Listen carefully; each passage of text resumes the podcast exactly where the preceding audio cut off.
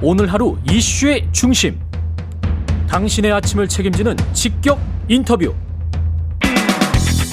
여러분은 지금 KBS 일라디오 최경영의 최강 시사와 함께하고 계십니다. 네, 문재인 대통령이 G7 정상회의 마치고 지금은 스페인 국빈 방문 중입니다. 2년 연속 G7 정상회의에 초청받는가 하면 사실상 G8 그 정도 수준의 위상을 과시했다는 그런 평가도 나오고 있습니다. 청와대 박수현 국민소통수석 어, 전화로 연결돼 있습니다. 안녕하세요.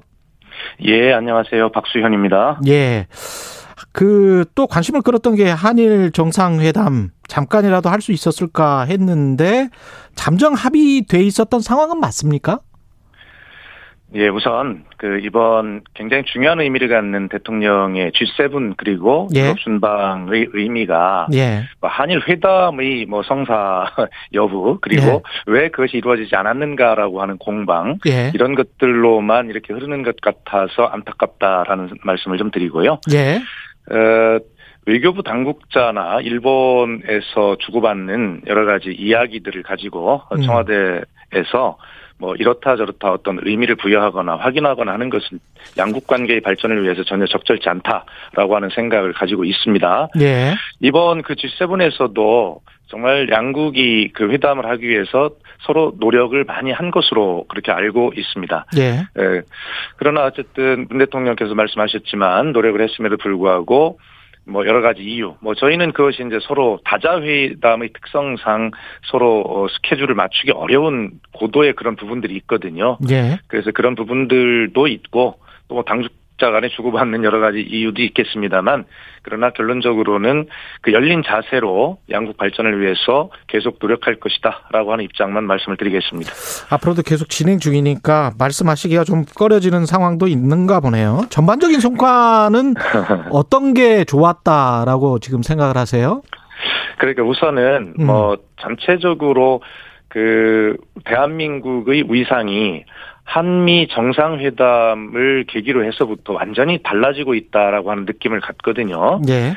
한미 정상회담을 기억해 보시면 그 전까지는 한국이 그 미국이나 이런 선진국들로부터 어떤 그 수혜를 받는 입장, 어떤 것을 얻어내야 된다라고 하는 입장 이런 분위기들로 왔다면 한미 정상회담에서는 정말 저희가 깜짝 놀랄 만큼 어떤 파트너십, 양국 간 우리 대한민국이 어, 국제사회의 번영을 위해서 어떤 것을 미국과 어깨를 나란히 하면서 기여하는 이런 어떤 거의 그 파트너십을 확인하지 않았습니까? 그리고 거기에 대한 어, 어떤 위상이나 예우도 확인하고 있는 것이고 그것이 이번 G7에서도 다시 한번 확인이 확실하게 되고 있다. 그래서 우리 대한민국의 어떤 국제사회에서의 위상과 역할이 이제 완전히 달라지고 있다라는 것이 계속 확인이 되고 있는 점, 음. 이런 점들을 굉장히 저는 중요시 보고 있습니다.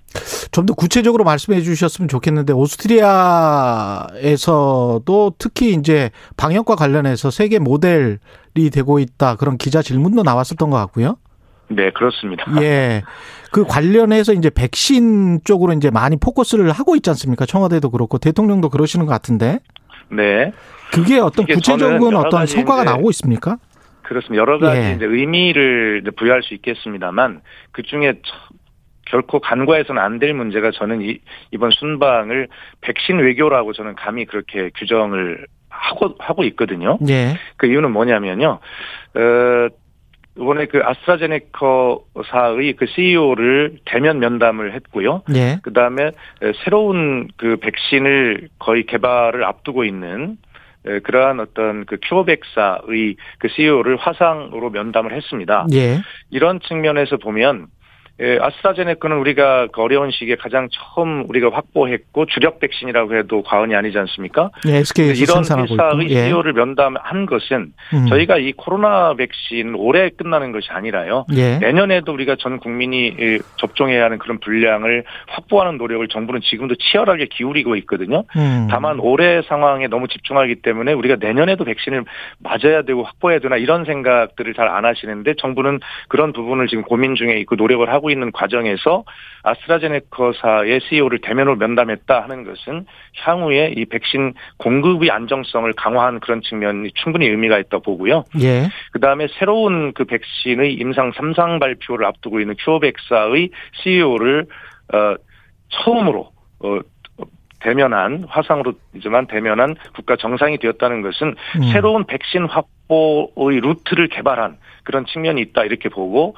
그거를 다시 종합하면 백신의 허브 국가가 되겠다는 우리의 계획을 음. 뒷받침할 수 있는 미국만이 아니라 유럽으로도 그런 어떤 통로를 다변화했다라고 하는 그런 측면에서 이번 그 해외 순방의 의미 다른 것도 중요하지만 결과적으로 이렇게 백신 외교의 성과를 거두고 있다는 점을 저는 또 주목해야 한다 이렇게 보고 있습니다. 근데 이제 G7 관련해서 어 성명서 나오니까 이제 중국이 굉장히 굉장히 반발을 했잖아요.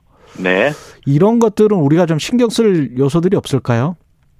그런데 대개 이제 보면 뭐 미국을 왜 한미 동맹을 신경 안 쓰냐, 왜 중국을 신경 안 쓰냐라고 하는 양면적 이야기들이 이제 계속 나오잖아요. 예, 저는 그렇게 질문 드린 건 아니고요. 예. 맞습니다. 예, 맞습니다. 예, 예. 예. 그런데 그 미국의 블링컨 음. 국무장관이 바이든 정부 초기에 이런 말을 했습니다. 뭐냐면 미국과 중국의 관계는 경쟁자이고 협력자이고 적대자이다. 예. 미국과 중국의 관계가 이렇게 복잡한데 거의 그 지리적으로 가까이 있는 한국 은 중국에 대해서 얼마나 복잡한 입장이겠냐 음. 이렇게 이야기를 하거든요. 어. 그래서 뭐냐면 충분히 한국의 입장을 이해한다라고 하는 미국의 그 견해고요. 예. 중국도 우리가 한미 정상회담 이런 것들을 통해서 여러 가지 성과를 냈을 때 중국의 반응을 보면 음. 물론 외교적 그 자국용의 뭐 수사가 있겠습니다만 그렇게 중국이 강하게 뭐 이야기했던 것은 아닙니다. 그렇게 예. 보면 중국도 한미 동맹의 중요성을 강조하는 한국의 입장을 충분히 이해한다는 것이거든요.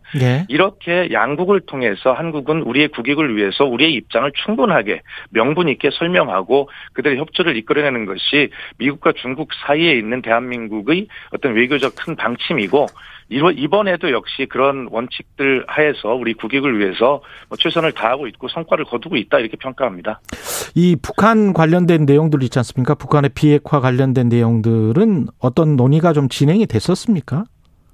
이것은 뭐 G7 그 공동 선언에 들어 있는 내용들인데요. 예. 그 G7 내용의 그런 정도의 어떤 내용들은 음. 뭐 늘 들어오던 것입니다. 그리고 우리는 뭐 G7 회원국이 정식 아니기 때문에 여기 서명한 것도 아니고요. 예. 그래서 늘 원론적 입장에서 뭐 그런 것들을 이제 해오던 내용들인데요. 예. 이번에 특히 이제 좀 더 중요하게 좀 우리가 봐야 될 것은 그 미국의 그 외교 노력으로 이 한반도의 문제를 해결해야 된다. 북한 비핵화 문제를 해결해야 된다라고 하는 예. 그런 미국 외교 노력 입장에 대한 환영이 담겼다는 것이고요. 예. 그리고 북한에게 이러한 계기에 대화에 참여해야 한다라고 하는 대화 재개 촉구 담긴 이런 내용들이 더 중요한 모습이라고 저는 생각을 합니다. 예. 국내 현안들 정치 현안도 좀 여쭤보고 싶은데요. 일단은 아, 네.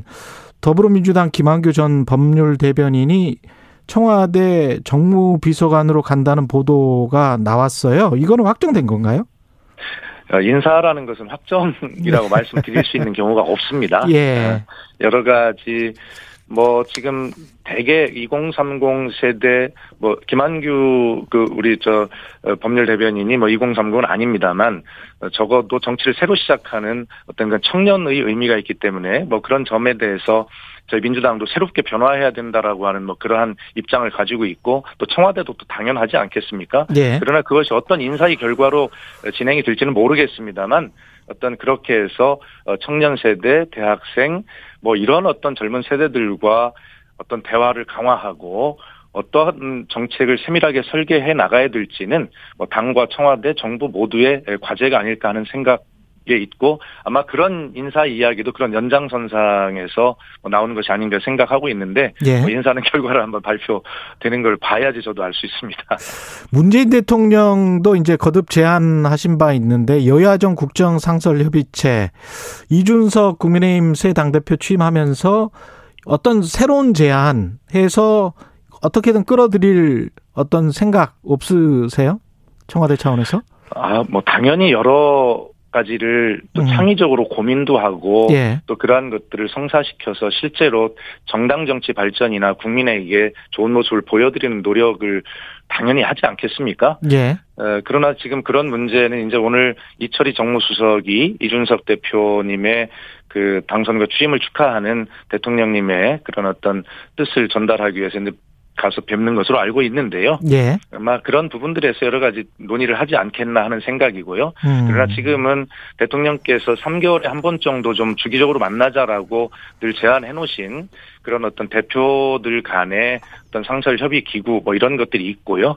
그래서 하여튼 그런 것들을 포함해서 지금 앵커께서 말씀하신 국민의 기대는 더 크기 때문에 예. 그런 것들을 더 발전시켜 나갈 수 있는 방안들을 뭐 당연히 연구하고 또 이렇게 노력해 보겠습니다.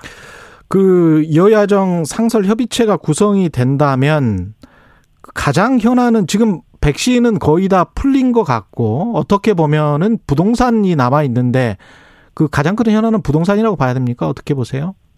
근데 국민의 의견이 모든 그 여론조사를 보면 예. 부동산 문제의 해결에 가장 관심을 많이 가지고 계신 것으로 돼 있지 않습니까? 그렇죠. 예. 당연히 문재인 정부의 국정 과제도 그런 국민의 뜻과 소망에 맞춰질 수밖에 없고요. 음.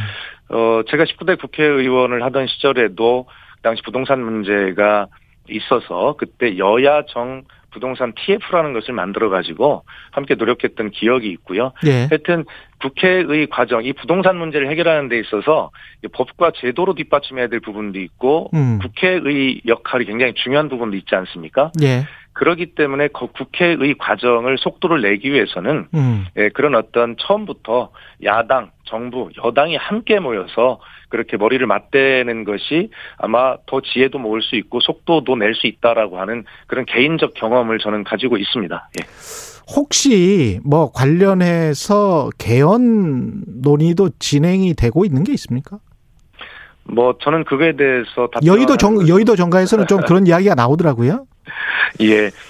뭐 아마 그런 이야기도 있는 것으로 듣고 있습니다만 예. 청와대는 문재인 대통령께서 이미 개헌안을 발의하신 바 있습니다만 그것이 음. 국회에서 논의조차 되지 않은 것을 안타깝게 생각하고 있고 예. 개헌 문제에 관해서 청와대에서 어떤 입장을 밝히는 것은 그렇기 때문에 음. 적절하지 않다는 말씀을 드립니다. 그러니까 권력 구조 개헌안이 아니고 어떤 민생과 관련된 개헌안도 적절치 않을까요? 어떻게 보세요? 글쎄 그 개헌 안을 개헌을 가지고 논의하는 것은 예.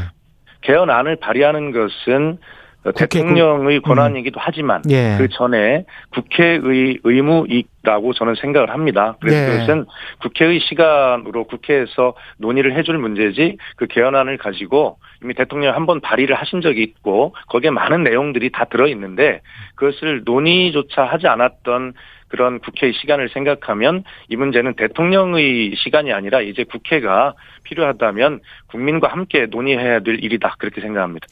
윤석열 전 총장 같은 경우는 사실상 이제 정치를 했다고 하고 있다고 봐야 되는데 아무래도 야당 쪽으로 국민의힘 쪽으로 입당할 것 같다는 그런 관측 보도들이 나오고 있는데 청와대 입장은 어떻습니까? 윤 전 총장이 아, 예. 오늘 우리 앵커, 앵커께서 굉장히 좀 곤란한 질문을 많이 하시는데 예. 저도 좀 시원하게 답변을 해드렸으면 좋겠습니다만 예. 예, 청와대가 입장을 밝힐 문제가 있고 아닐 문제가 있습니다. 전형적으로 예. 이, 이런 문제를 청와대가 입장을 말씀드리는 것은 적절치 않다는 원론적 답변을 드릴 수밖에 없고요. 예. 지금 문재인 대통령께서 이제 오늘 스페인에 도착을 하셨고 예. 일정을 소화하고 있고요. 아까 말씀드렸지만 그 백신 외교라고 감히 일칭하고 싶은 그런 어떤 성과들 토대들을 마련하고 있고 에, 그리고 어 스페인에서 스페인은 저도 뭐 깜짝 놀랐는데 그 세계 건설 수주 2위 국가이고 우리와 함께 제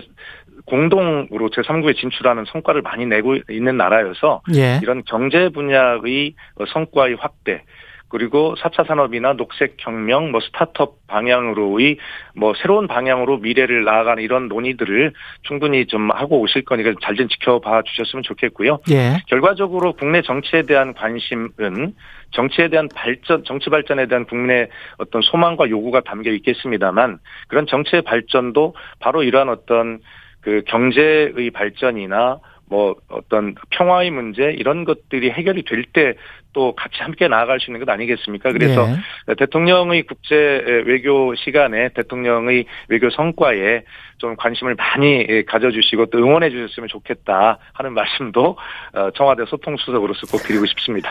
마지막 한 가지만 더 질문할게요. 그 북한이 동의한다면 백신 공급할 용이 있다, 적극 추진하겠다 말씀하셨는데 이거는 그대로 유효하죠? 아 이거는 당연한 음. 말씀이시고요. 예. 그 앞에 전제가 분명히 있습니다. 북한이 예. 동의한다면 이라고 동의한다면. 하는 전제가 있고요. 음, 그리고 우리 국민의 국내 백신 접종과 수급 상황이 알겠습니다. 완전히 해결된 것을 전제로 하지 않겠습니까? 알겠습니다. 그리고 이번 G7에서는 그 어떤 저 개발 국가에 여기까지입니다. 대한 백신 공여 뭐 이런 예. 것들에 대한 합의가 있기 때문에 그런 정신에서 하신 말씀입니다. 박수현 청와대 국민소통수석